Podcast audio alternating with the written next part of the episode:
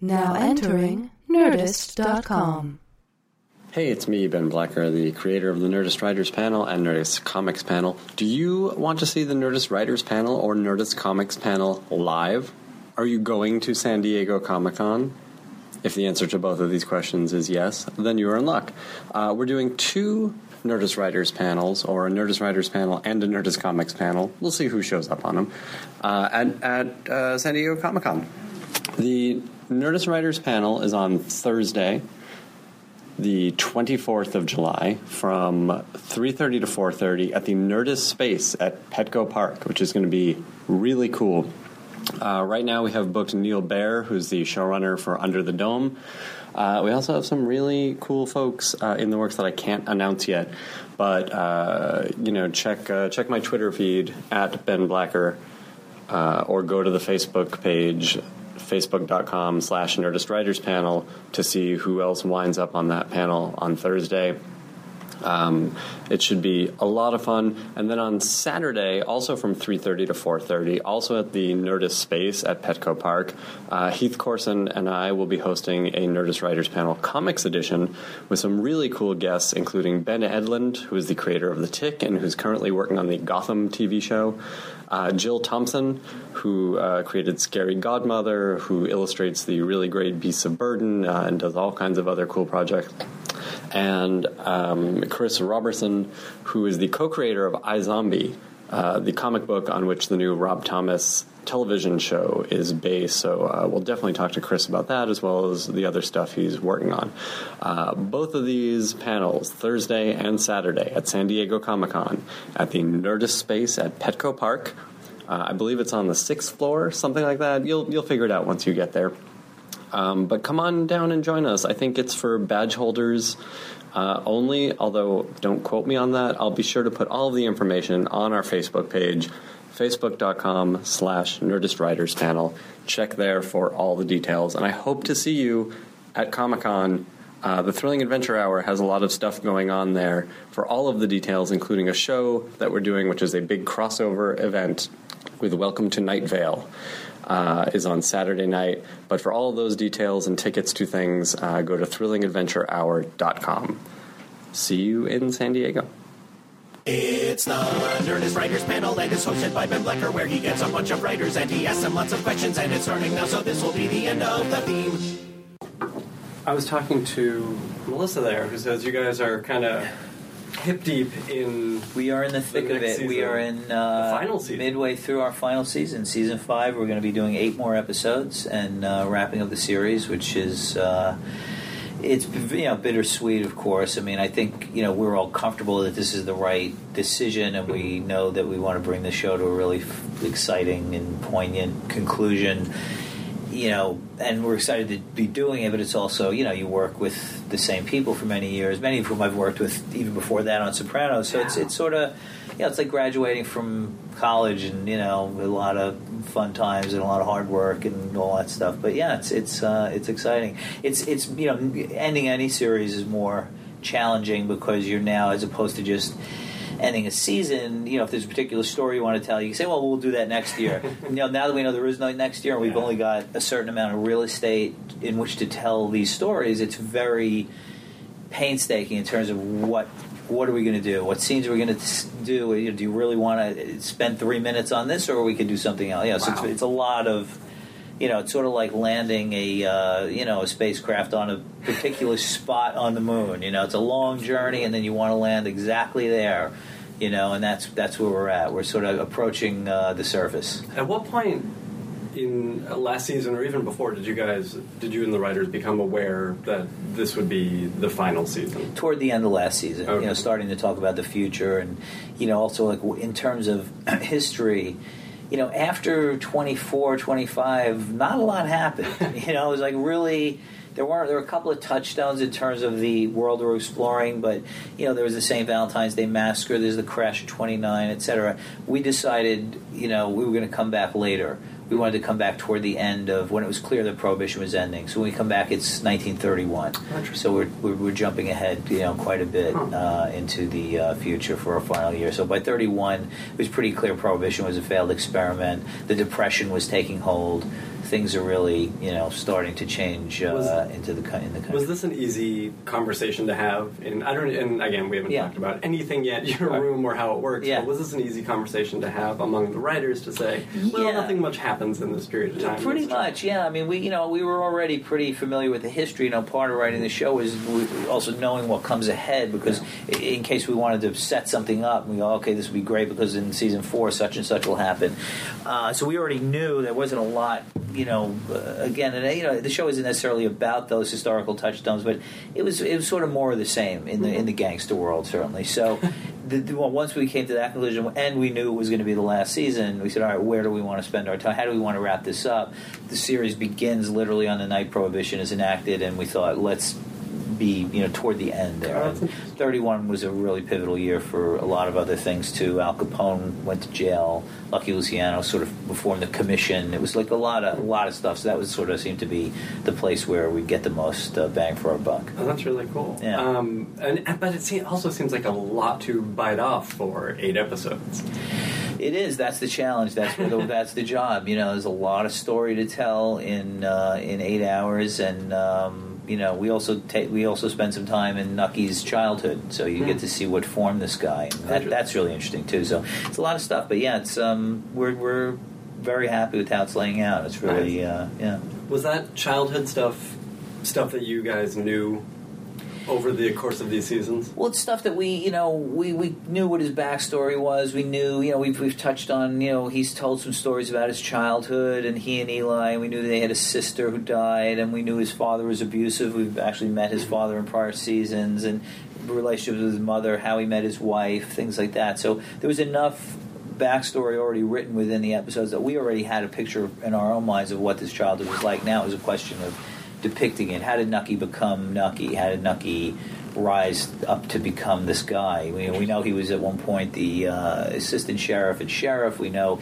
he uh, was taken in by the Commodore. You know, so all these things. So these are these are parts of the uh, things we're ex- of his story that we're exploring. Feels like you'd get a whole other series out of that. It's it's what's really exciting because yeah, I mean, you, it, it certainly looks it's a completely different color palette, the clothing. We're, we're talking about 1884 uh, as opposed to so we've got you know 1884, 1931. You know, there's a, there's a lot lot of different things going on, but it looks great. I mean, I'm so thrilled with what I've seen so far. You know, we're, we're filming episode three right now, and uh, the stuff that I've gotten back for episodes one and two is really really exciting. That's great. Yeah. Um, well, I want to. I want to kind of go back. You know, we I tend to visit shows at the end of them for some reason. Uh-huh. Um, but I want to talk about the beginning of Boardwalk and what story you were setting out to tell.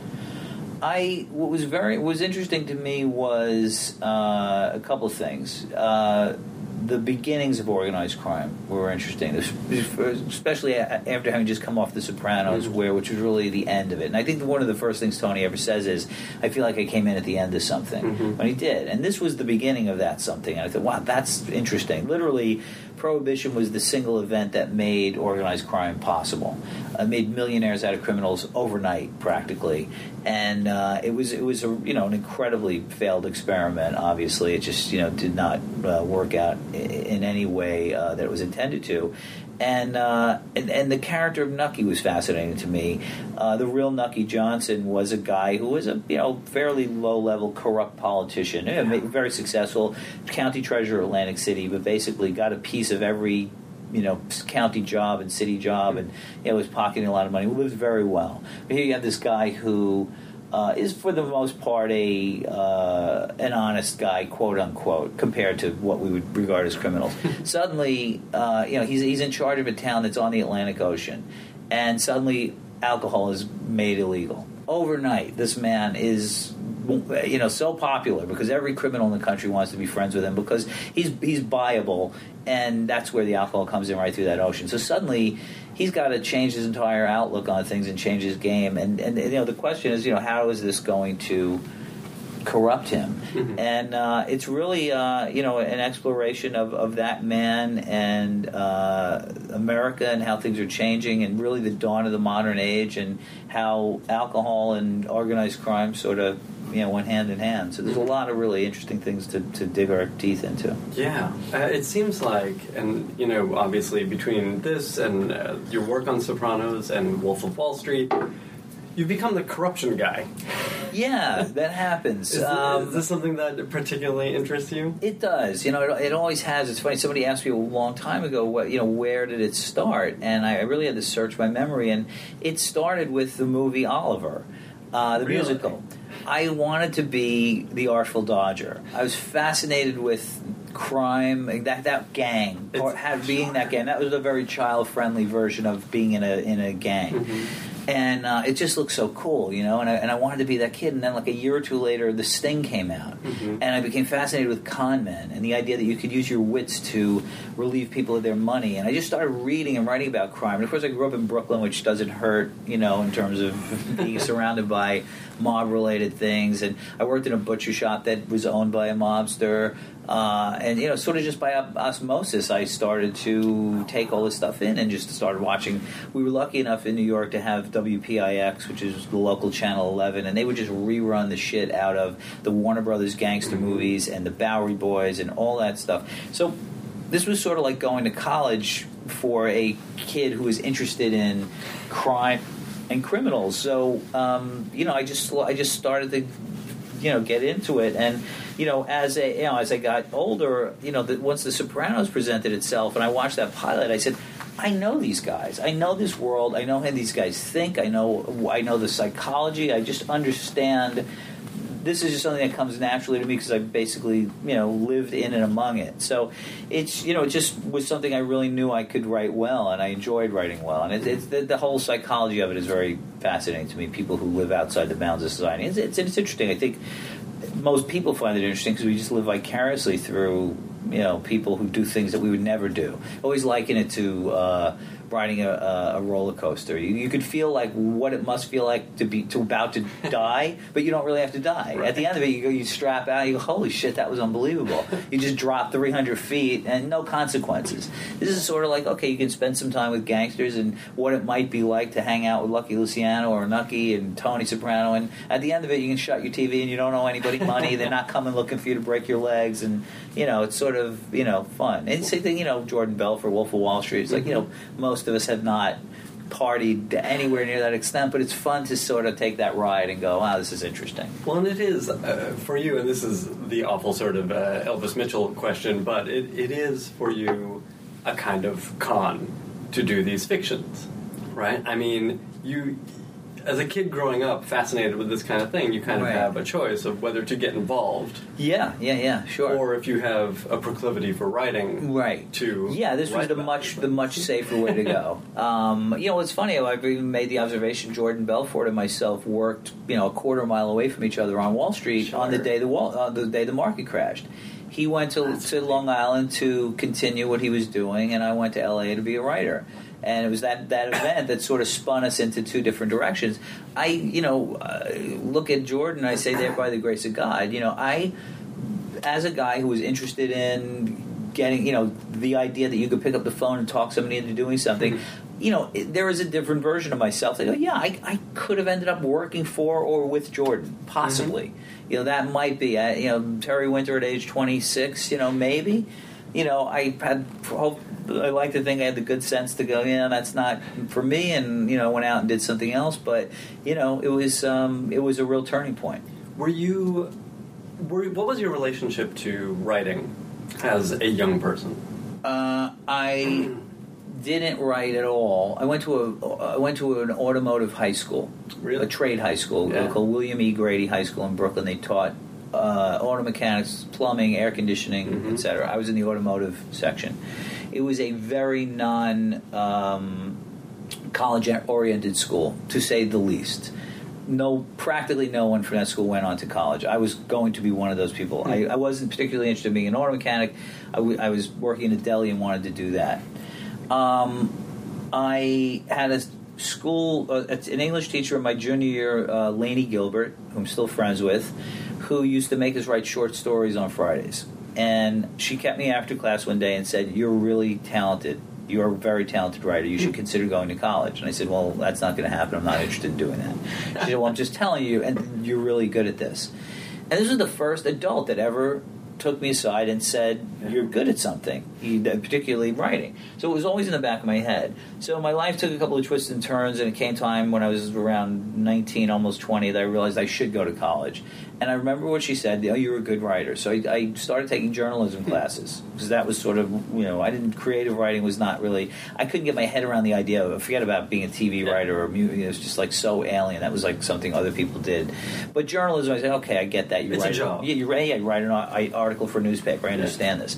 So that was really it. Um, my- you know, I loved movies and TV. I mean, I inhaled every Hmm. you know TV and movie. So I was a huge fan, and I spent a billion hours in front of the television set as a kid. You know, watching everything. So, but again, it, it wasn't until way deep into my 20s that it even started occurring to me that wow I would really love to do that. So I took the safe route. Uh, even you know when I graduated from NYU you know and I had this journalism background uh, I had been working as a doorman uh, at night. That's how I put myself through college. And um, I had a teacher who encouraged me to pursue journalism as a career. And it turned out I was, I was making more money as a doorman than I would have made at a starting job in journalism. And I was like, well, this is bullshit. I want to make a lot of money. So I went to law school. You know, also, you know, the safer, not particularly interested in the law, but I thought, oh, I'll make a lot of money. Lawyers make a lot of money. That was like one of the only two jobs that I knew where people made money, Right. doctor and lawyer. So I said, I'll do that. So went to law school, hated it, got graduated, worked for a firm, hated that. And it wasn't until I was in my very late 20s, 28, 29, that I really just had to do the soul searching and say, what do you want to do hmm. when you get up in the morning? What do you, how do you want to spend your day? And the deep, dark secret for me was that I wanted to be a writer. I had never written a script before. I just knew I could do it. I just mm-hmm. knew it. And once I was able to say that out loud, I just said, you know what, I'm, I got to go for this because it's. I don't want to be one of these guys on my deathbed going, I wonder what would have happened if I would have gone to L.A. and tried this. And I said, I'm going. So I just said, I'm moving to L.A. People thought I lost my fucking mind. They're like, all right, wait a minute. At 30 years old. Yeah, you go to automotive high school. You graduate from that. You manage to get into NYU. You graduate from there. You go to law school. You pass the bar. You're on partnership track in a major New York law firm. You're going to quit this to move to Los Angeles, where you've never been before, to write scripts which you've never done before. This is a really fucked up plan. I said, oh, you know what? I know it sounds like that. I know I'm doing the right thing. Hmm. I am absolutely going to make this work. And they said, well, I, I, you'll be back in six months. I said, I don't think so. And that was, you know, 1990, Yeah. 1989. That's so wild. Yeah. That's. It, I think that's a an interesting moment to kind of dig into because I mean that's the stuff that our listeners. That's where they are. Yeah, yeah, you yeah. know, is sure. they're they're looking to make that decision to Right. move from wherever they are. Well, this, I, there is a great deal to be said about taking yourself out of your comfort zone. I will say that. Mhm. Um, moving to LA was was a jolt of electricity for me because suddenly. Uh, I would wake up in the morning, and the first thought when I'd look around was, "Go, where the fuck am I? Oh my god, I'm in Los Angeles. What am I doing in Los Angeles? I'm supposed to make my writing career happen. Holy shit! What am I? Oh my god, I gotta go!" And, and it was this panic, as opposed to waking up in New York where it was familiar and all my friends were there, and hey, we're going to the Yankee game, and okay, well, I'll write tomorrow, or I got to go out, I got to go see my family. It's a, here I was sort of I parachuted into a strange city where I didn't know a soul, and and I knew why I was there, and especially for me at thirty. You know, I just felt this ticking clock. I thought I kept thinking I should have been out here when I was 22. I should have gotten out of here as soon as I graduated from college, where I wasted all this time. So there was an urgency, and there was a real sense of I got to make this happen, and failure was not an option. And I just said, all right, I'm going to live like a monk for the next till the, till I make this happen. And I got to share in an apartment with a couple of other guys who were also interested in writers, being writers. Did you know them coming out? Did you No, know I didn't know. I did not know? Soul. I did not know Soul. I just showed up, got a, a cheap hotel room uh, in MacArthur Park. Uh, it was so cl- it's such a cliche. I had this horrible hotel room so, uh, called the Park Plaza Hotel, which is interesting because that was the name of the deli that I worked in in Brooklyn was the Park Plaza Deli. So I said, this is you know this is meant to be. It wasn't meant to be. It was a shitty like SRO hotel. Like literally, he was like screaming in the middle of the night. And my room had a view of the Hollywood sign. I said, if I wrote this in a script, I'd say like, Oh oh, come on, God. this is so cheesy. Yeah. It's like really. so here I'm looking at the Hollywood sign. I'm there. It's the first night in town, and you know, and I just sort of hit the ground running. I got the uh, at the time the, the, the local classified paper was the Recycler. Mhm. When actually you used to have to look in a paper for ads for Yeah. stuff. Found you know sharing an apartment. I just said I'm gonna I'm, again. I just need a, a bed. I need now. I need to get a job. I got a job. I actually took my law degree off my resume and got a job as a paralegal because I just wanted a nine to five job so I could come home and write Sure. at night. Got that. Came home and then I was like, okay, I'm going to start writing scripts. So I started writing sitcom scripts. Um, How did you even know what they looked like, what to do? I mean, this was I did it. Yeah, I did it. I, I well, I, first I, I needed to know if I was funny. I, I thought I was, and I was like, you know, I You do like sitcoms? I love sitcoms. Yeah, I love The Honeymooners, my all-time favorite show. Mm-hmm. Loved, you know, All in the Family, F Troop, The Munsters. I mean, I grew up watching all these 1960s sitcoms, which again was like graduate school for me. You know, so when I think back now, when my mother used to say, "What are you watching?" This, how important that stuff was more important as it turned out than physics. You know, for me because this is like you know people badmouth TV. I always go, you know what? TV paid for my house. TV is putting my children through college. TV's not so bad. Yeah. You know, TV can be your friend. You know. Well, it's interesting So- too. Those '60s sitcoms, just uh, by nature, they were doing like 40 episodes, 50 40 episodes. episodes, yeah, and you know it's and great they too. Were and all the same. all the same, and you know, and it's funny too. And I've now since become a fan of old time radio, like the radio shows from the 30s and 40s and 50s. Really? Jack Benny, it's that's where all those sitcoms come from, and those radio shows come from vaudeville. There are some routines from Yeah. vaudeville that you will see on TV on today that are just tried and true situational comedy routines. But for me, you know, I thought I, I could not imagine writing a movie. I had no idea how you could sustain a story over two hours, even a one hour story I couldn't. But a 22 minute thing, I said, all right, I can do this. Backing up, the question, am I funny? I thought I was. My friends laughed at me, my family, but there's something, you know, uh, Billy Crystal called, you know, I forget, Mr. Saturday Night. Oh, they're talking about being a, comedian. And he mm-hmm. said to his brother, You have living room balls. You'll stand up in your living room and do something, but you go do it on a stage. Yeah. And I thought, you know what? The quickest way to find out if you're funny, write material, go perform it. If you can make the audience laugh, there's your answer. So I did stand up for a while. I did, you know, for like oh three or four months in New York before I moved to LA. I did like the open mic circuit, comic strip, Catch Rising Star, and it worked. I had no interest in being a comedian. I, it's such a, a life that I, I couldn't. I, at two in the morning, you get on. There's six people left if you're lucky, and they're they're burnt out and everything. But but it worked. I wrote some stuff. It worked. They laughed. I went, okay, I'm confident I can do this. Moved to LA. Uh, there were in LA. There are people literally on the street that will sell scripts, produce scripts of shows. So I bought a few of those. I bought Syd Field's book screenplay, Mm-hmm. which was you know so amazingly enlightening. I never thought about movies in terms of how do they how do you structure a story. So you know you read the screenplay book and it goes generally on page thirty in a movie. It's the first plot point where the character is taken into a completely new direction. On in Rocky on page thirty, Right. would you like to fight Apollo Creed? And I went, holy shit. Yeah, and then I think of other movies, and I oh, this, oh yeah, and then it twists into, oh, I get it, and then hmm. starting to then figure out breaking the code. But it's I- funny. I mean, Go you must have just in, in watching movies and being a fan of movies and TV internalized this stuff. Anyway. Yeah, So absolutely. see a yeah, put na- to it. now that you now that I now that I sat down and thought about it, I go, oh, okay. And what? So then, what I started to do with sitcoms, where I would I would videotape, and I'm, I'm Mhm. dating myself. This is 1990, 1991. I'd videotape an episode of something. I'd play it back. I'd watch a scene. I'd write down what happened in the scene. Watch the next scene. Write down, and I would create an outline in reverse. I go, oh.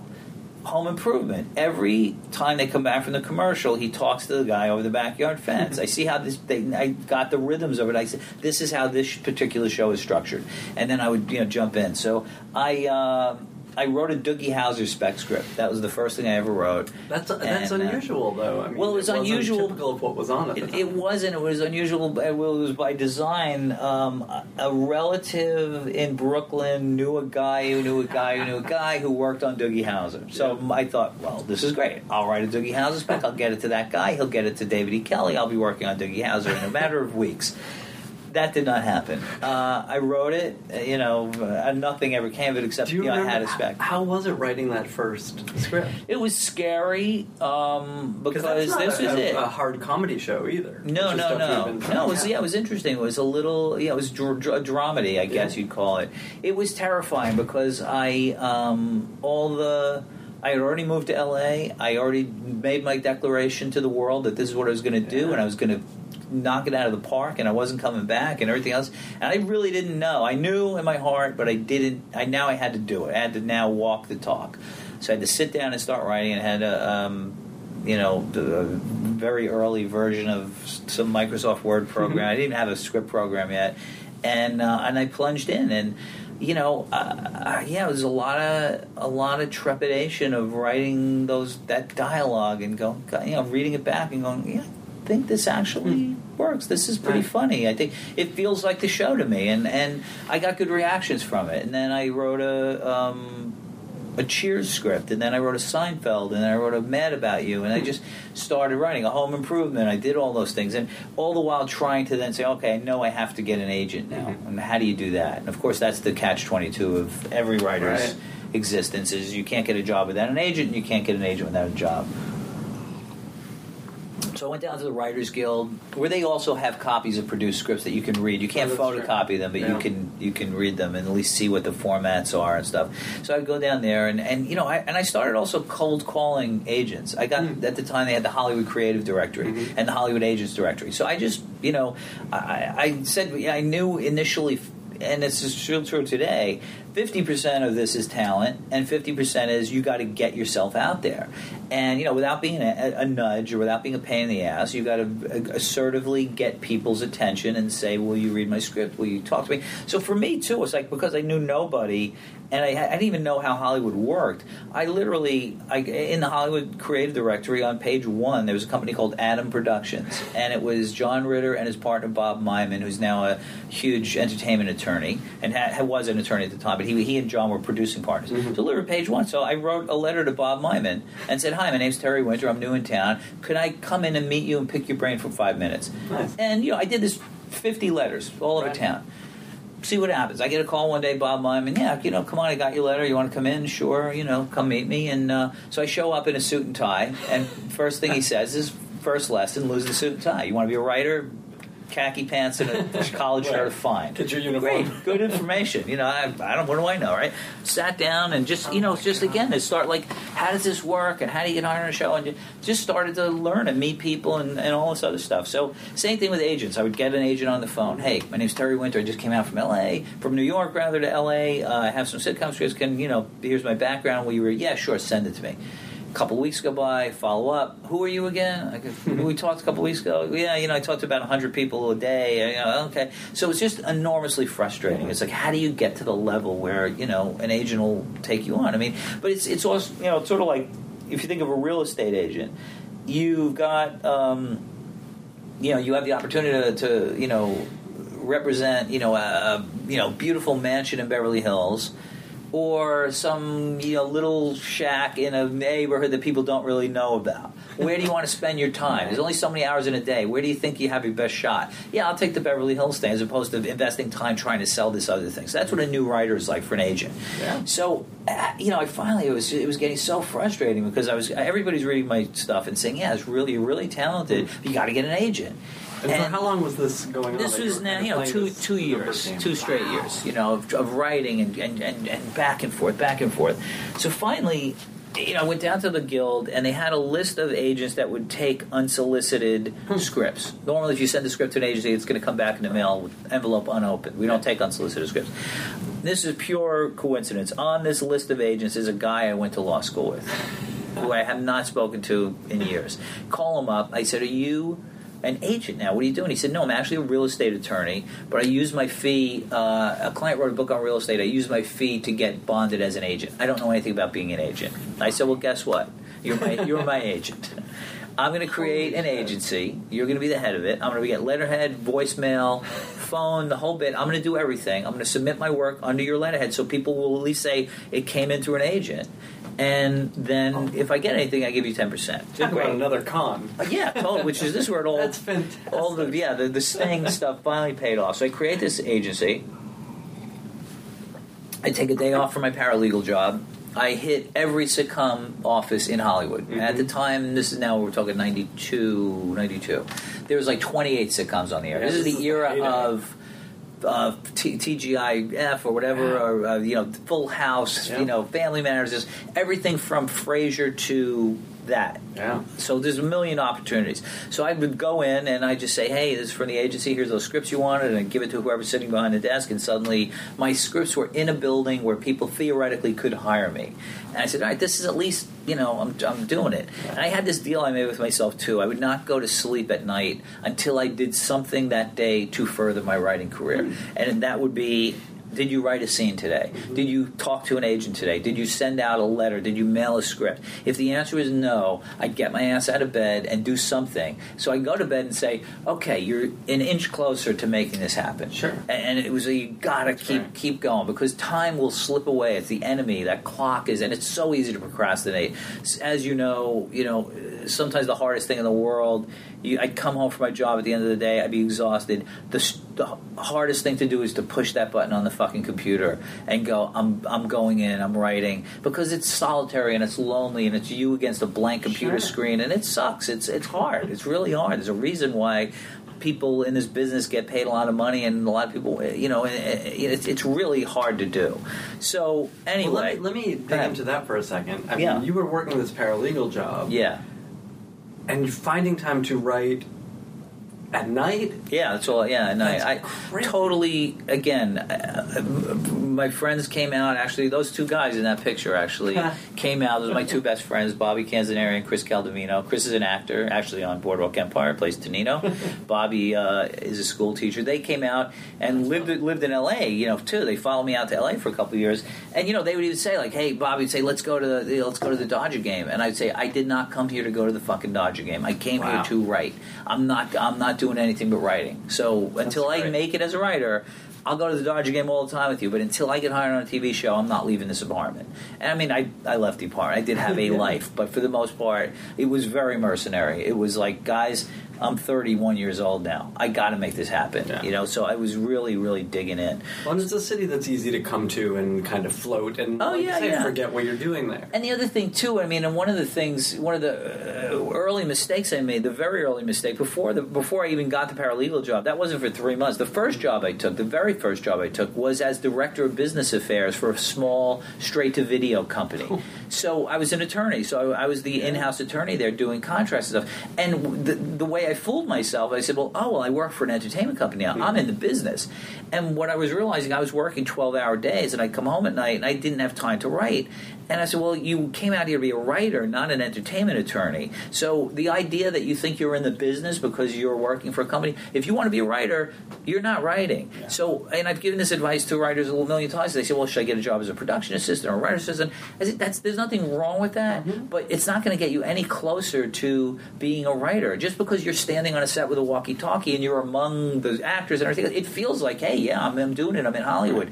If that's what you want to do, great. But if you want to be a writer, go get a job, uh, a mindless, the most mindless job in the world that can protect your brain. Go, you know, whatever that means, waiter or ticket taker at a movie theater, whatever, whatever can pay your bills and keep your brain relaxed enough when you get home at night, you can write. And advice. it's better that you're doing that and say than to say, oh well, I'm, I'm working 15 hours a day as a PA. You're in the business, but you're not in the business the way you want to be. So anyway, so getting back to the um, Yeah. the agency, you know, I, I threw, I got my scripts all over town, and uh, a couple of weeks later, uh, I got a call on the answer machine from the Fresh Prince of Bel Air. And they said, "Yeah, we're calling about Terry Winter's uh, script, your client, and you know, we maybe like to have him in to pitch some ideas." I was like, "Holy shit!" So I called my friend in New York, who's the attorney, and it was on Friday afternoon. He was already gone for the weekend. So I said, "Great, now I have to wait till Monday."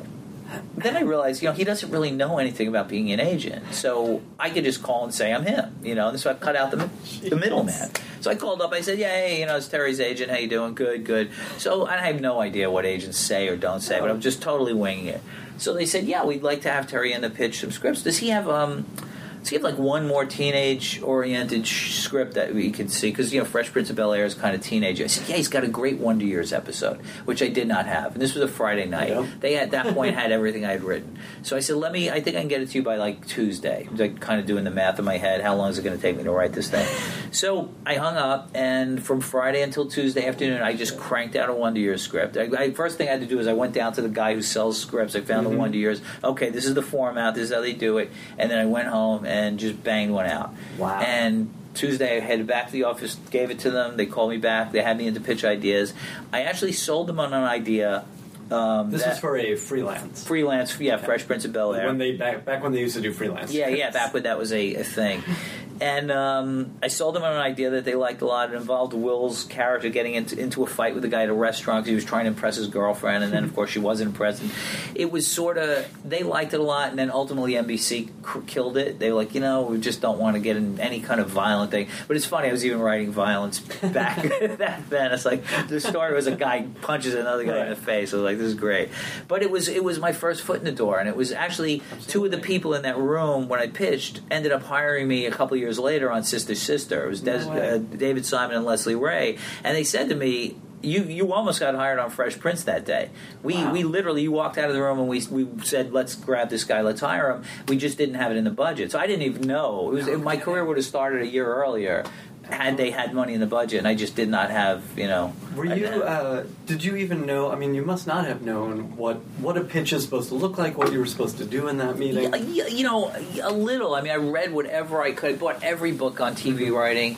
There was a uh, a terrific book by um, Carl Sautter, I believe his name is. Uh, I think it's just called how to sell your TV script to Hollywood or something. He was one of the writers on Moonlighting, and it was it was, one of the best books that I- I've read. It was just real life uh, examples of what you should do, what you should not. I'm sure I took a lot of advice out of that book about what what to expect, how to do it. There is a uh, a website right now called WordPlayer.com that is run by uh, Ted Elliott and Terry Rossio the best advice for writers I've ever read. They do. There's a section on this website called Columns, I think it's called, and it's it's about 25 or 30 different little, very readable articles about every aspect of writing by two guys who are t- at the top of their game, incredible writers, and it's everything from. Do I need to live in LA? Hmm. What should I title my script? Dialogue, subtext, what happens at a pitch meeting? You know, and that that's what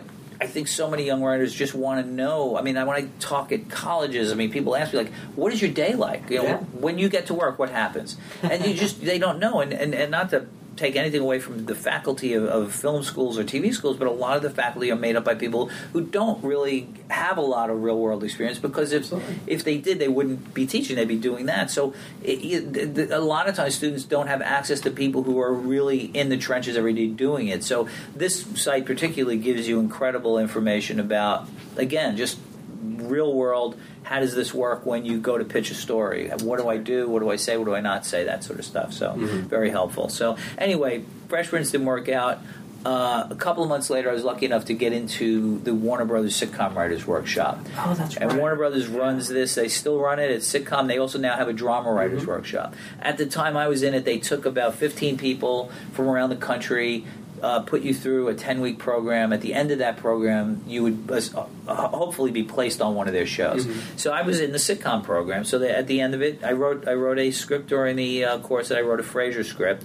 Uh, at the end of it, they called me in and they said, "We have an interesting situation. We have a show we think you'd be great for." It's not a sitcom. And I said, okay. They said, well, you know, that's no reflection on your comedy writing ability, but it's about a blue collar guy who goes to work as a lawyer for a really stuffy law firm. Oh. Do you think you can write this? I said, if I can't write it and I don't get this job, I'm, I'm moving to Tibet. Right. I mean, I don't know what the. This is obviously has to be my job, right? So, and it was. It was called The Great Defender. It was on Fox uh, in 1994. Uh, unfortunately, it, it, but as we were producing the show, there was a regime change at Fox, and this show, our show, which was actually actually gr- really good and, and got phenomenal reviews. Hmm. They put us on TV at seven o'clock on Sunday nights. Whose show was that? It was uh, it was r- created by uh, George Schenck, Frank Cardea, uh, and Frank Renzulli, who Frank later went on The Sopranos. George, Yeah. George and Frank had had a show called Crazy Like a Fox. Uh, they're on. They've been on NCIS for Yeah, the last twenty years. They're great guys, Yeah. terrific writers, and Frank, Frank Renzulli, who's you know an amazing writer and one of the funniest people I've ever met. So anyway, those they, they three created this show. Um, unfortunately, you know, we got the death slot on Sunday nights. The show we only did eight episodes and, and we were out, but we were coming. That was my first job, and that was my entree. So I Hmm. that followed, gives you the credit. And yeah, credit, and that suddenly, yeah. So for me, you know, like charting a career path, I, I, I didn't even, I didn't know anything about that. I didn't think about it. All my standards for taking a writing job were you had to ask me, and if you asked me, I would say yes. So if you said, "Do you want to write on?" The New Adventures of Flipper. Yes, of course I do. Because I say, you're going to pay me how much? And I'm in the Writers Guild and I don't have to be a lawyer? Shit, yeah, I'll do, of course. You know, I wasn't like going, uh, I don't know if that's for me. I'd rather, I'm going to sit out and wait until I get a better offer. So I went on, you know, the Cos- I followed George and Frank onto the Cosby Mysteries. Then I did the New Adventures of Flipper. I did Xena Warrior Princess. I, did- I was like, all, if you look at my early resume, you go, what's going on Looking here? at that was fascinating. Yeah. uh, because I, I think it's a thing you don't often see, especially now from kind of from Right. showrunners of, of prestige shows, Right. especially. But it- they kind yeah. of did what they did. You're just looking at the resume of a guy who wanted to pay his rent. Yeah. You know, I, I wasn't. I didn't look down my nose at any of those shows. I, these were these were writers writing jobs, and I you know I didn't You must have learned realize a ton, too. in reverse how people looked at it. I didn't. I thought, hey, I'm a writer. I can write anything. I can write NYPD Blue. I can write Sister Sister. You know, but people don't look at that. They look at your resume and go. Oh well, yeah, I guess this is that. You started this interview by saying you're the you're the crime guy, and yeah, you're right. That's how now the perception is that. But I very well could go out and write a romantic comedy tomorrow or a musical. Well, you know, like, and, and um, it's but people. Yeah. that's human nature. And you go, this is what you do. This is what you get. No, this is your brand. Yeah. You know, the science fiction guy, the this guy, the that guy. The and I've seen uh, you know uh, dozens of writers who were eight o'clock sitcom writers who got wiped out when the eight o'clock sitcom died and uh, Who Wants to Be a Millionaire came in. All the writers from Full House. Family Matters, all those types of shows suddenly were dinosaurs because people go, well, that's what you do, and they go, well, I can write Frasier too. Like, well, I don't know, you've been writing for the Olsen twins for the last, and it was so not fair. And I started to figure out early on, you better diversify. You better show that you can write this and you can write that, and you can write dark and you can write light, because when the pendulum swings, and it always does, you're going to be needing to get a job in another genre. And uh, you know, friend, few friend of mine, Leonard Dick who's now you know uh, executive producer of um, The Good Wife, uh, was on Sister Sister with me, Oh, and yeah, the two of us talked great. about it. And actually, I think uh, George George Frank Schenck and Cardea had asked me they they, they wanted they, some recommendations for a, a show they were doing. I said, well, you know, what, this guy's really looking to break into one hour. He's a great guy, great writer, and I think was Leonard's first hour drama. So it was the same same philosophy we had. Yeah, I think it's it's usually writers. I mean, I think most of us see writing is writing. I mean, you're telling the story. You may be telling it Mm-hmm. Yeah. in different modes. and Right. it's, it's these sort of outside forces that want to Yeah, I, I mean, it's just human nature to want to look at a, s- a set of facts and then pigeonhole you and say, "Oh, this is what you do. This is what," and you have to, as a writer, force people to look at you in a different way. Yeah. You know, and so if you if I want you to suddenly change the perception of me, I will have to write something completely different. And then you go, "Oh, okay, wow, I guess you can. I guess you can do that too." Yeah. And that's it, it takes some work. But you know, there's also something to be said for yeah, you do have a brand, and you know, for actors they get typecast. You know, and okay, well, you know, I, I remember asking, you know, um, you know, one of the actors on The Sopranos. Uh, Tony Sirico, you know, we were talking about acting. I said, "Is there any other thing you want to play? Is there anything you've been dying to play?" And you're like, you know, a doc. He goes, "I play cops. I play wise guys.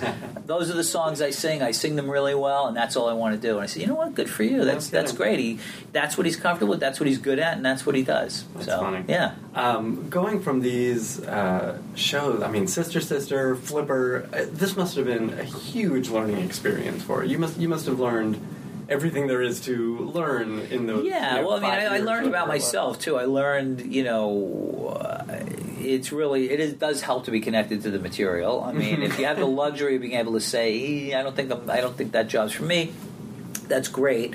Um, yeah, I had some dark moments writing Flipper where I go, I don't know what a dolphin expert would say here. Xena, also, I, I, the fantasy world is not my thing. You know, I just that's not what I do. I write more grounded, uh, real life situations that tend toward, you know, crime stuff. I like that. I, I probably could write a cop show. I'm assuming, and you know, it's just things I'm not necessarily interested in. I'm more interested in, in you know the dynamics of human behavior and human interaction. And again, I, I would marvel. I mean, we had you know R.J. Stewart, Steven Sears, the guys who were writing Xena. I would read their stuff. Oh my god, this is great! I have no idea how to do this. Wow. You know, and How it was really hard. through It was a struggle. It was struggle. It was so tough. Yeah. And I mean, it was it was a lot of you know, a lot of hair pulling when back when I had hair, and uh, yeah, it was just not easy. You know, as opposed to you know when I started writing Sopranos, it just it came so Mm-hmm. much more naturally to me, and I felt like, oh god, this is my real voice. I'm speaking here in my real voice, as opposed to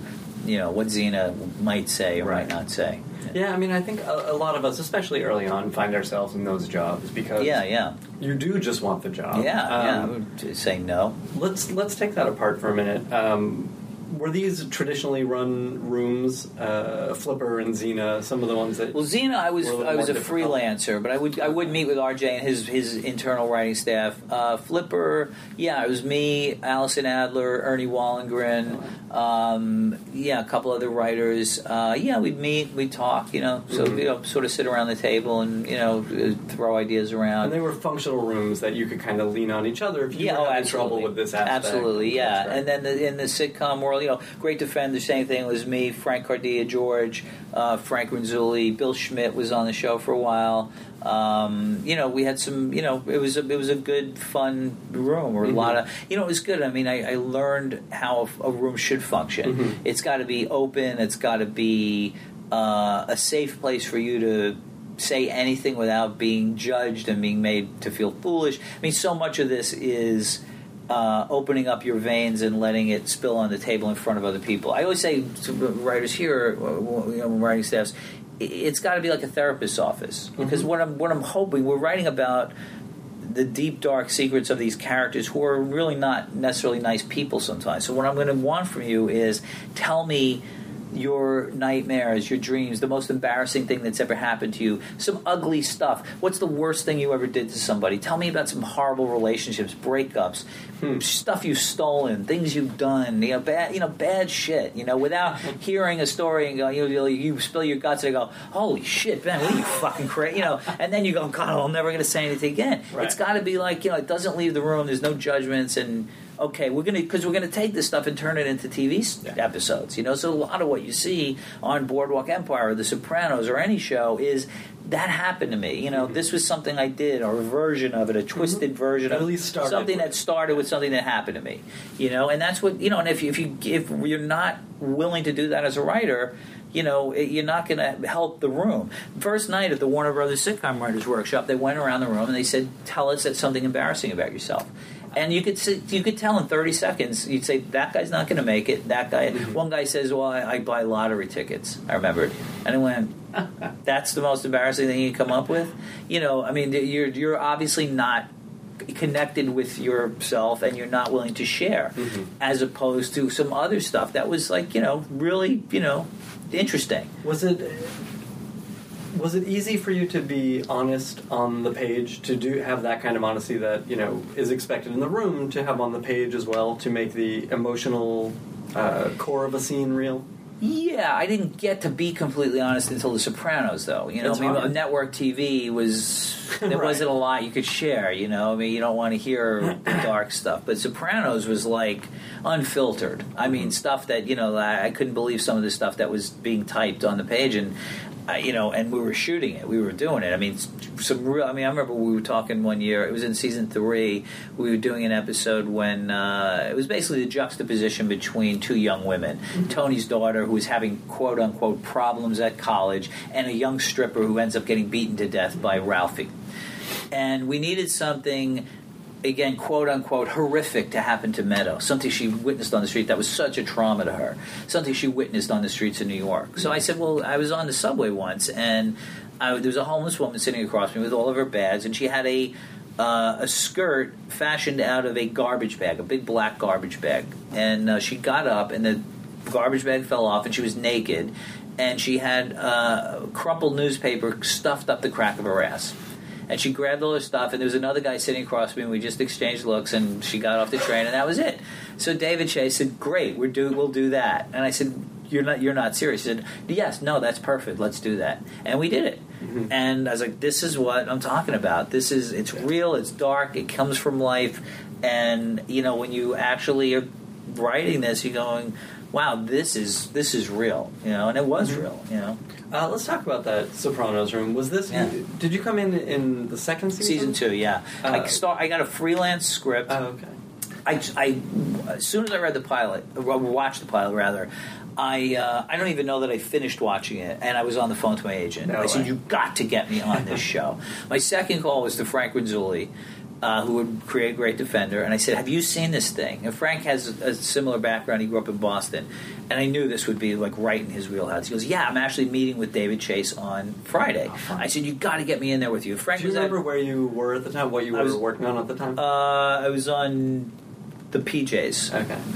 and So uh, this, is, this is a potentially big move. oh no, you know, at this point, I'm sorry. At this point, it was a year earlier. I didn't get the job till I was on the PJs. I this I Oh. must have been on.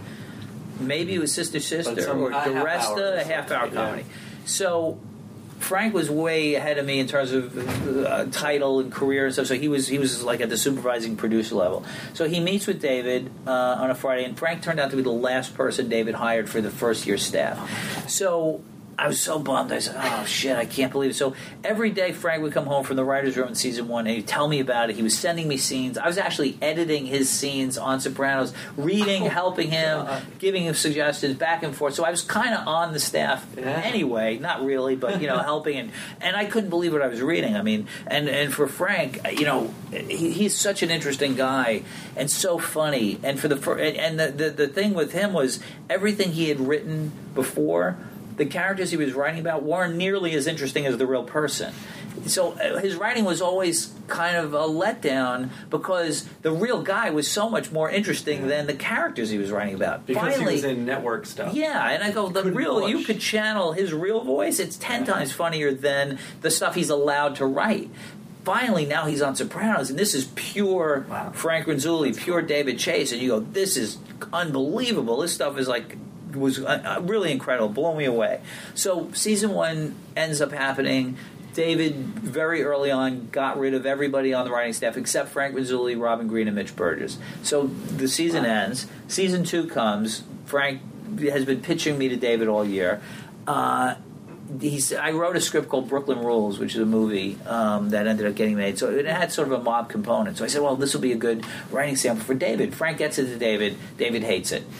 I'm like, I can't believe this. So Frank Did, did you ever get to ask him what he didn't like about it, or did Frank know? he I, I'm sure I probably avoided knowing because Yeah. he'll tell you. Oh, I'm sure. and uh, you know it doesn't it doesn't matter. Well, I know you didn't like Yeah. it, but Frank said, "David, look, I'm telling you, this guy can write the show. You got to trust me. I know he can do it." And I don't know if he knew I could do it or not, if he was just being a good friend. But David said, "Okay, fine, I trust That's your judgment." So yeah, it was, it was a, a career making you know uh, plug. I met David. We talked about uh, the episode that became Big Girls Don't Cry. We uh, Christopher takes acting lessons, and as, as it happened, as I was starting my writing career, somebody told me you should take acting lessons, not not to be an actor, but you should Yeah. see what the process is like. So I actually had done exactly that. So I said, God, I've actually been to that class. So we talked about the stories, and it was Furio uh, finally comes over from Italy, and Tony's not really sure if he's the right guy, and of course Furio turns out to be, you know, horrifically violent. So this was it. I was on the PJs, and um, I knew that this freelance assignment was going to be pr- possibly the biggest career Yeah. shift in my life. That if I did this and I got hired on this show, this show, The Sopranos, was or was airing its first season at this point. So I, they were up to like episode seven or eight on the air when I was writing the season two episode. We were already way ahead. Wow. And uh, I was getting up at four in the morning, writing my scenes, going into work at nine on PJs, and it was um, very scary because there were a couple of other writers on the PJs who were trying to leave the show to go on different jobs. So Dave Labat was one of them. He took a different job. Alana Wernick got a job on some other show. So there were writers jumping ship from PJs because it was it was you know huge staff. And I knew that with each new writer leaving, they were finally like shutting the door and saying nobody else is leaving. So they finally got to that point. I ha- handed him my script. David read it. He really liked it. He said, "I want to offer you a job on the show." And uh, I remember going into Larry Wilmore and um, Steve Tompkins and saying, "Guys, I got an offer, you know, in another show." They're like, "No, no, no, you're not leaving." And I, I said, "Well, it's, I really, I really do want to take it." And they said, "Well, all right, what is it?" I said, "It's The Sopranos." They're like, "No." I said, "Yeah." They go. All right. I remember Larry Wilmore said, "Well, I'm not going to be known as the asshole who prevented you from going to work on The. Sopranos." Go and this is so funny. And this is where we're dating ourselves. He goes, "You got to, you got to get me the videotapes of the first season." so the videotapes. So I Sure. said, Done. I said, "You got it. I will get them for you." And uh, and then they let me go, and uh, and that was it. So suddenly, you know, I was there, and Todd Kessler and I um, were the new guys, and we started. We shared an office, and suddenly there we are in season two. And I, Did you let me let me just ask about that Yeah. freelance episode? Did you approach that differently than you had written other things, knowing the pressure was on, knowing this was a show you liked? Uh, no, I mean I approached it the same way I'd approach anything else. I, you know, I watched. I asked them, "Can you give me copies of all the scripts? Can you give me the, the, the you know, copies of the shows themselves?" And I watched. Uh, the other thing too was I needed to see the finale, Sure. the last episodes that hadn't aired yet. So I got to see the last four episodes before they were on TV. I was like, "Holy shit, this is great!" So, so I knew what would happen. But yeah, I just sort of dissected it, and um, you know, part of what you do as a TV writer is to mimic what's there. So mimic the tone and the style and everything Yeah. else. So I just watched those episodes and I got those voices in my head and then just jumped in and said, okay, this this feels like the show to me. And David agreed apparently. And It's funny. I feel like that's a thing that's kind of lost now that original specs are the thing. yeah, Where yeah. the job of a staff writer Right. is to well, that, that's show. challenging. That's honestly been you know one of the challenges here. You know, getting people who can come in and mimic the tone of this show.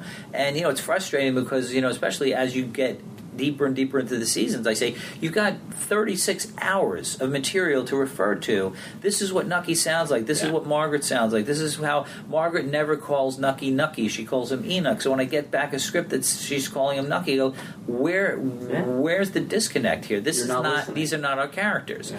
and it's frustrating. You know, it's one thing if the show's just starting and you're figuring out who people are, but you know, my when I people made fun of me when I got the job on Sister Sister uh, in season five. I watched 90 episodes of Sister Sister in a row, and then the showrunner said, "Are you out of your fucking mind?" I was like, "Well, I need to know what what stories we did and what we didn't do and who these girls are." They're like, "Wow," you know. So I think that was one of the good things about law school is like I came to Hollywood with a work ethic that didn't seem to exist in a lot of other people. I would say, sure. you know, if somebody would say to me, we, we need this script in two days, great. I'm not sleeping for the next two days. Give it to me and I'll do it. And that is a skill that really helps a lot in TV. If you go, well, we, our schedule just got completely turned around. We're not shooting this. We got to shoot something else. We need something to shoot on Monday morning. Okay, great. We'll have something. Don't worry. You know that kind of thing. I want to talk a little more about Sopranos, and Sure. uh, then we'll, we'll wrap up. Um, how did that room work? I mean, there were there were some heavy hitters in there, some big Yeah. personalities. Uh, how, how did the room work? How did production Uh, work? David um, would come in at the beginning of the season with a pretty broad strokes arc of where he wanted the season to go for each character. Yeah, I always liken it to a roadmap. Like we're going to go from New York to L.A. and we're going to stop in Chicago, Vegas, you know, etc. Those being story points along the way, and then we would just jump in. Like, okay, well, episode one. You know, how do we, where do we start, etc. And uh, it was it was just very open. It was just uh, you know sitting around the table, and it was a lot of to the untrained eye or unfamiliar. You'd say like it's people just bullshitting, telling stories that have nothing to do with the show. Sure. Everything from politics to what happened to me on the subway here, or one time this happened to me as a kid, or da da da, and a lot of that, a lot of that, a lot of that, and then finally David would say, "What what was that thing you did? Oh, that's interesting. Well, what if Tony da da da da da?" And, that- and you know, it's all part of the show. And that was the thing about the writers' room was as much digression, as much as it appears like digression, it's all part of the show. That's how you get to ultimately get to the show. Um, we did a, a show in season one uh, where Nucky, uh, Nucky's father moves out of the house that he grew up in, and Nucky renovates the entire thing and then ends up burning it down at the end of the house at the end of the episode. My mom died in 1990, and uh, you know, the, the, I was kind of embarrassed of the house I grew up in in Brooklyn. It was kind of, you know, ramshackle, not really well taken care of. My dad died when I was very young. We had five kids. My mom went back to work. Our house was always a mess, and it was, you know, just uh, it used to drive me crazy. When my mom died, my siblings and I decided we wanted to sell it. And the smart thing would be to just, okay, just put it on the market as is. Psychologically, I needed to fix this house. So I single handedly spent several months, top to bottom, redoing this house, and then sold it. And that because I needed to, I didn't know it at the time, but I needed to repair my childhood. I needed to. That was what I was doing uh-huh. to make it where I felt okay. I'm not embarrassed of this house anymore, and now we can sell it. Nucky, of course, burned the house down at the end of it, so it's different, That's a different thing. you and him. But that's an example of you know I told this story in the writers' room. We were just talking, and I said that's that's an episode. That's make that Nucky in his house. You know, mm-hmm. so that's one, a good example of something that you go, oh, this is just this sounds like a guy just bullshitting, but it ends up being a mm-hmm. you know, things that happen in relationships, that sort of stuff. So that was very much how The Sopranos worked. Um, we would talk, talk, talk until finally. David would have enough information to finally stand up and start writing on the board. Mm-hmm. And then he would generally just write out stories in a row. It was Oh, amazing. I've never seen anybody. I've, I could do it before or since, and I can't do it myself. But he would just get up and start writing beat one, two, three, four, five, A story, B story, C story. Wow. We'd have a writer's assistant come in, copy it down. We'd start to make an outline. We'd fine tune the outline, and then one of us would go off and write the script. So it was a pretty thorough outline that Yeah. came out of the room. Oh yeah, yeah. That's interesting. And Not not crazy in depth. I mean, Mhm. some of it, and it's funny even early on um, when uh, you know when I started this show, HBO wanted to see outlines, and they saw it, and they were like kind of uh, you know not. They felt like there wasn't enough there, and I said, "Can I?" I said, "Do you remember the episode of The Sopranos when?" Um, AJ tries to commit suicide uh, by jumping in the pool, and then Tony comes home and he gets in, jumps in the pool with him, and pulls him out and saves his life, and they cry together. And they go, I said that was a really big, dramatic, poignant scene, right? Oh yeah, it was like one of the most powerful scenes in this show. I said, look at the outline. It says AJ attempts suicide, tragic, comic. That's it. I said, so that's what I went off with, and that's what I came back with. So this is how we do it. You know, there's the the, the, the, the work is done in the writing. It's not. I don't think things out in the outline stage Mhm. a lot. You know, I get an idea of what it is, and then it's your job as the writer to go figure out what that is. Yeah, structurally, was it? It seems like it would be a difficult show. I mean, uh, things happened in big moves, but things also really happened in small, intimate moments. Yeah, yeah, yeah. A lot of the so for the you know, arguably for me the biggest the biggest moments were the smallest moments. Yeah. You know, the little things. You know, Tony saying to Uncle Junior, "Don't you love me?" You know, I mean, a Mhm. little thing, or you know, that sort of stuff. I mean, you know, really powerful. Very, yeah, very character based things, Right, very relationship based things. Sure. Uh, and that feels like something you've taken uh, to Boardwalk as well. Yeah, yeah. Hopefully, yeah. Uh, is there is there pushback? I mean, what's the relationship? What was it on Sopranos? What is it on Boardwalk with HBO? extremely supportive. Yeah, really supportive. Um, very. Um, they're courageous. You know, they're not afraid to uh, make the audience think. Uh, none of their s- suggestions or notes are ever born of cowardice, where it's Mhm. like, oh, people aren't going to like this, or people will be offended, people won't understand it. You know, I think they know that. You know, they assume you're writing a show uh, for smart people. You know, I assume my audience is intelligent. I assume they're they know a little bit about history. They are not balancing their checkbooks while they're watching the show. They're willing to be challenged a little bit. They don't want to be spoon fed, and you know they want to be. They want to think about Mhm. things, and you know to have you know. It's okay if you don't understand why somebody did such and such because you can talk about it and think, I, I wonder why he did that, or you know, even you know, the ending of The Sopranos is a great example. It'll be on people debating it. Fine, great, you know. Yeah. Somebody once said, "Art, asks questions; it doesn't give answers," and that's what we aspire to. You know, we try to, to do something like that.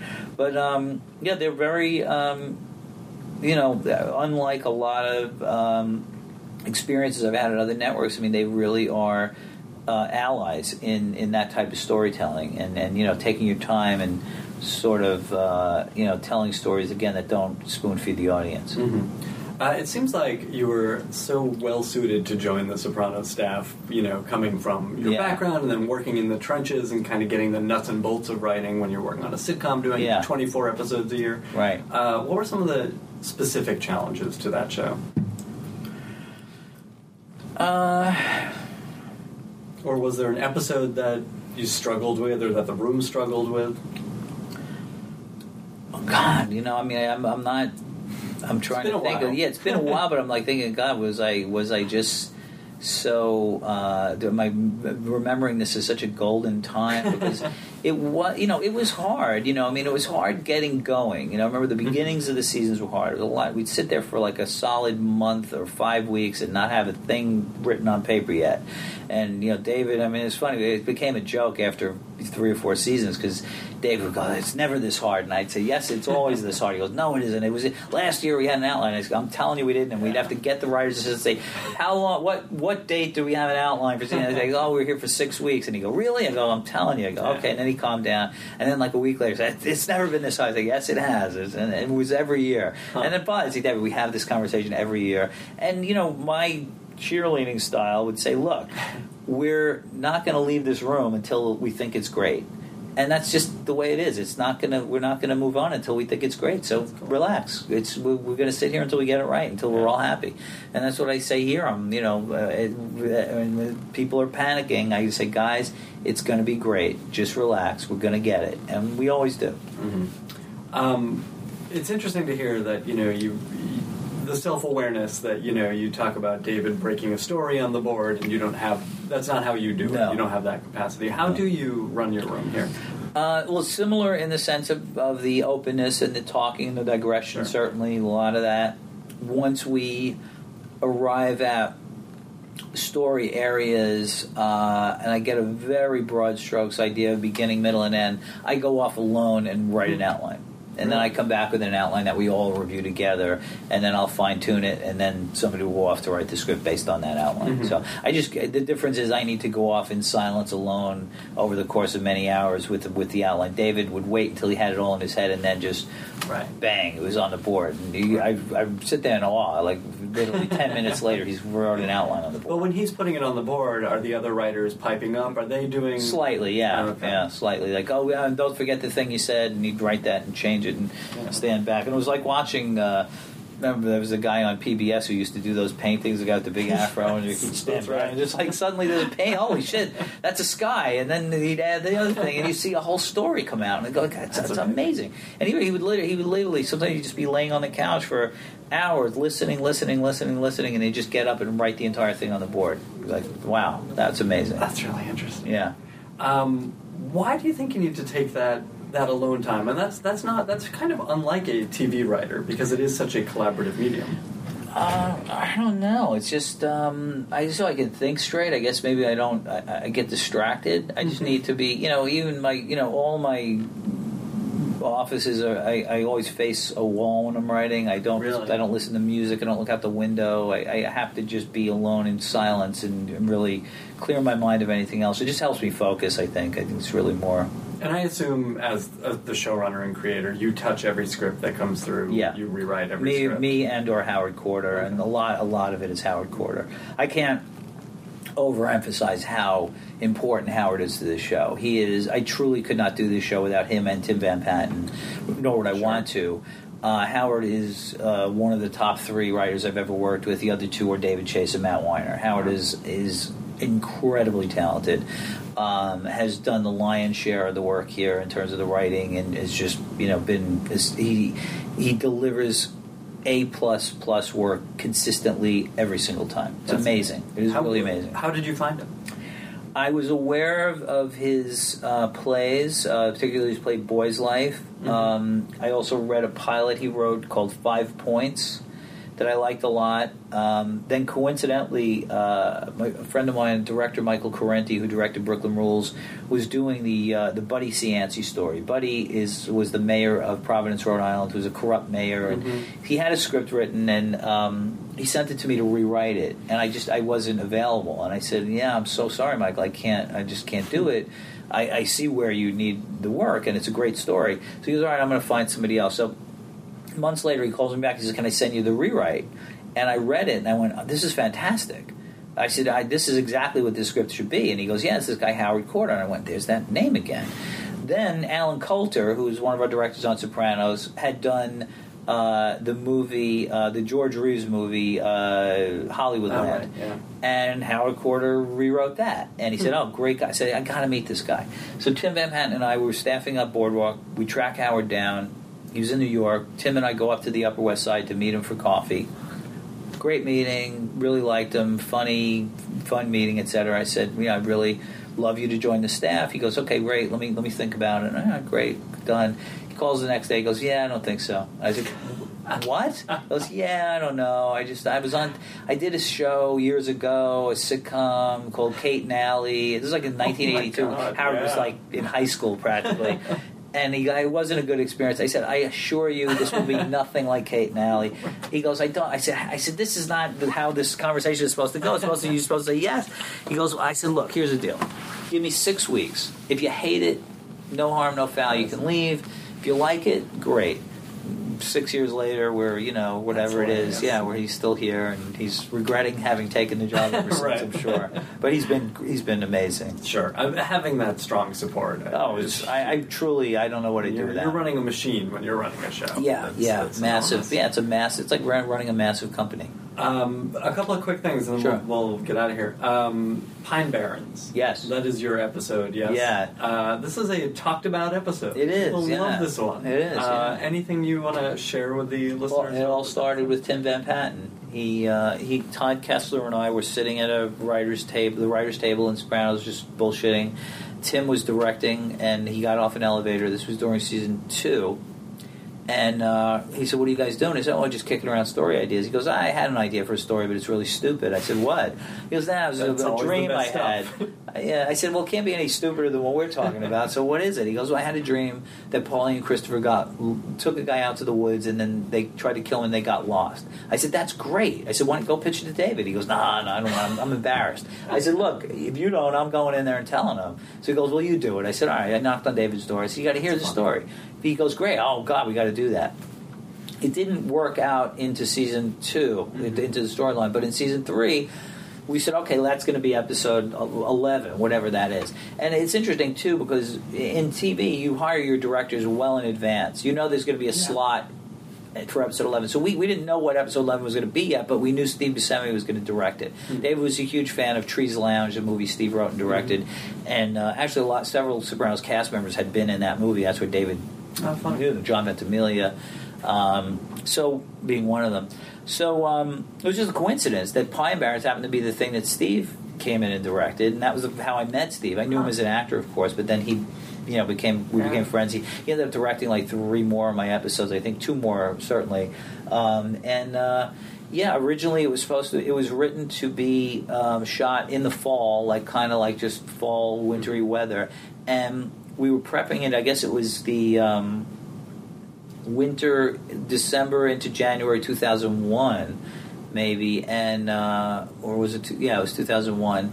And uh, as we broke for the holidays, we said, "All right, as long as it doesn't snow, we'll be fine." Because we were out in the middle of the woods, and there was a fucking blizzard course. of epic proportions. And we came back and we thought, ah, we don't even know if we can get the trucks up there now. Wow. And but one of the things we realized was, holy shit, this amps this thing up so high. The circumstances now so so much better. Actually, when you see the episode with the first scene where they're marching the Russian guy into the woods, there are snowflakes falling, and I think the actor starts trying to catch snowflakes on his tongue. That was the last snowflakes falling. The snow had just stopped as that was our first shot, and it was like, okay, just stop. So we had pristine blizzard level snow up in Harriman State Park. We were out there for a week uh, shooting those the exterior scenes for a solid week, and it was like being on a class trip. It was awesome. Yeah. We all stayed in a hotel. We were wrapped shooting by 4:30 in the afternoon because we'd lose daylight. All the interior night scenes were shot on a soundstage in, in Queens, but uh, the daytime scenes were all out there. So by 4:30.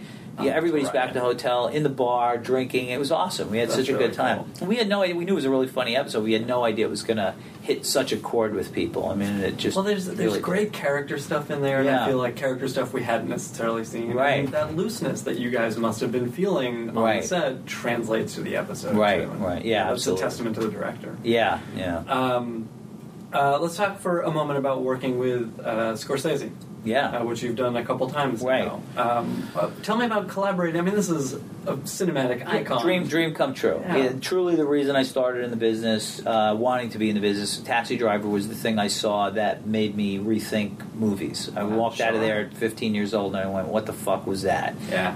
unlike anything I'd ever seen before. It got me interested in cinema. It got me interested in movies. Who made it? Why is this different than other movies? I suddenly became a fan of the guy who made it. You know, and, you know, then it was Raging Bull and everything he'd done before and since. And I just studied, you know, Scorsese. To think 30 years in the future or whatever it is that I'm going to be collaborating with this guy and he's a friend of mine it's just beyond anything so I, I finishing up on the Sopranos they called me in one day we have this book called Boardwalk Empire why don't you read it see if there's a TV series in there uh, oh by the way Martin Scorsese is attached to this I went home I said to my wife I've just been handed a TV series if I don't fuck this up Yeah. they're going to do it he's if it's he's going to be attached you know so they said all right go meet him I met him. He's exactly what I hoped he would be. Funny, brilliant, collaborative, mm-hmm. just really easy to talk to New York guy. We hit it off immediately. We have very similar senses of humor, make each other laugh.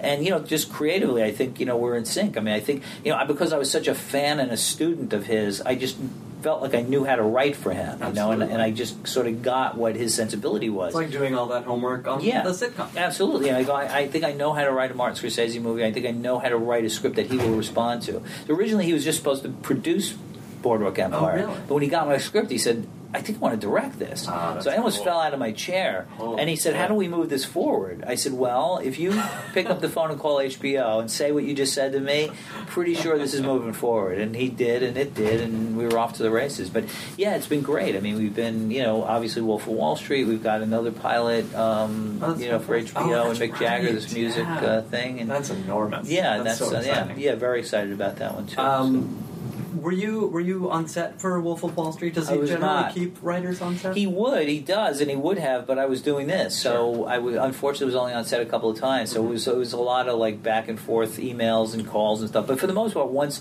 once he has the script locked, you know, he's he's pretty much good. It's his set. Sure. He doesn't need anybody making suggestions, and you know, not that he doesn't take them. He's he's open, and he said, "You see anything you want to talk to me about? Feel free." Does that film look like the script that you wrote? Absolutely. Yeah, Really? it's great. Yeah, amazing. That's yeah, it's really yeah very very close to my first draft actually. Really? Yeah, yeah, very much Because his so. stuff, I mean, you watch it, it feels so loose, it feels so yeah. natural. Yeah, I mean, a lot. Of, oh, there is, you know, a fair amount of the guys riffing and ad libbing. But if you read the first draft of that script and look at the movie, you go, "Wow, structurally it is Sure. verbatim." That's Yeah. really cool. Well, Yeah. congratulations. Thank you, That's yeah. great. Yeah. Uh, we wrap up as we always do by asking, what are you watching on television? Or, or what are you reading in books or watching in movies Ooh. that's getting you excited, inspired, uh, Right that you're now- talking about with your room? Right now, I'm watching Mad Men because that's currently on the air, and obviously not only because it's my dear friend Matt, because you know I've been so invested in the show now for going on seven seasons now. So that's that's what I'm watching.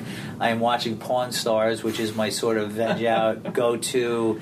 I got 15 minutes to just chill. Let me see what's going on A with lot of Chumlee. showrunners watch Uh, Stars. yeah, it's no just, it's just it's so yeah, it's just so easy, and it's like I'm I love history, and I love like some oddball thing that I didn't even know existed, and there it is.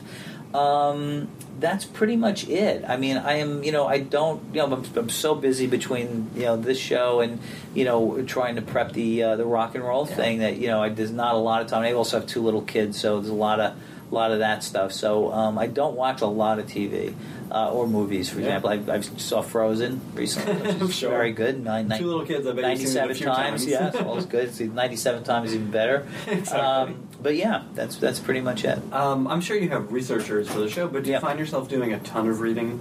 For the show? Yeah, I mean, actually, one thing I look forward to in life is reading something that doesn't have to do with a project I'm working on. Yeah. You know, it's every pretty much everything I read. I can't remember the last time I just picked up a book for pleasure and just read it that didn't have to do some ulterior motive, like, Mm-hmm. oh, okay, well, this is for the such and such project. You know, the good news for me, I love history, so a lot of the stuff I read here is, you know. It's enjoyable Is, yeah, I'd like to read it anyway, but it's it is you know stuff about Cuba, st- the 30s, you know, gangster stuff, you know, just Yeah. catching up on a stuff, and yeah, it's uh, you know, so it's that that kind of stuff. Gotcha. Well, uh, thank you so much for taking the time. It's a pleasure. Really, really it's great appreciate talking to you. Yeah, you, Indeed. you're very good at this. You're welcome. Now leaving Nerdist.com.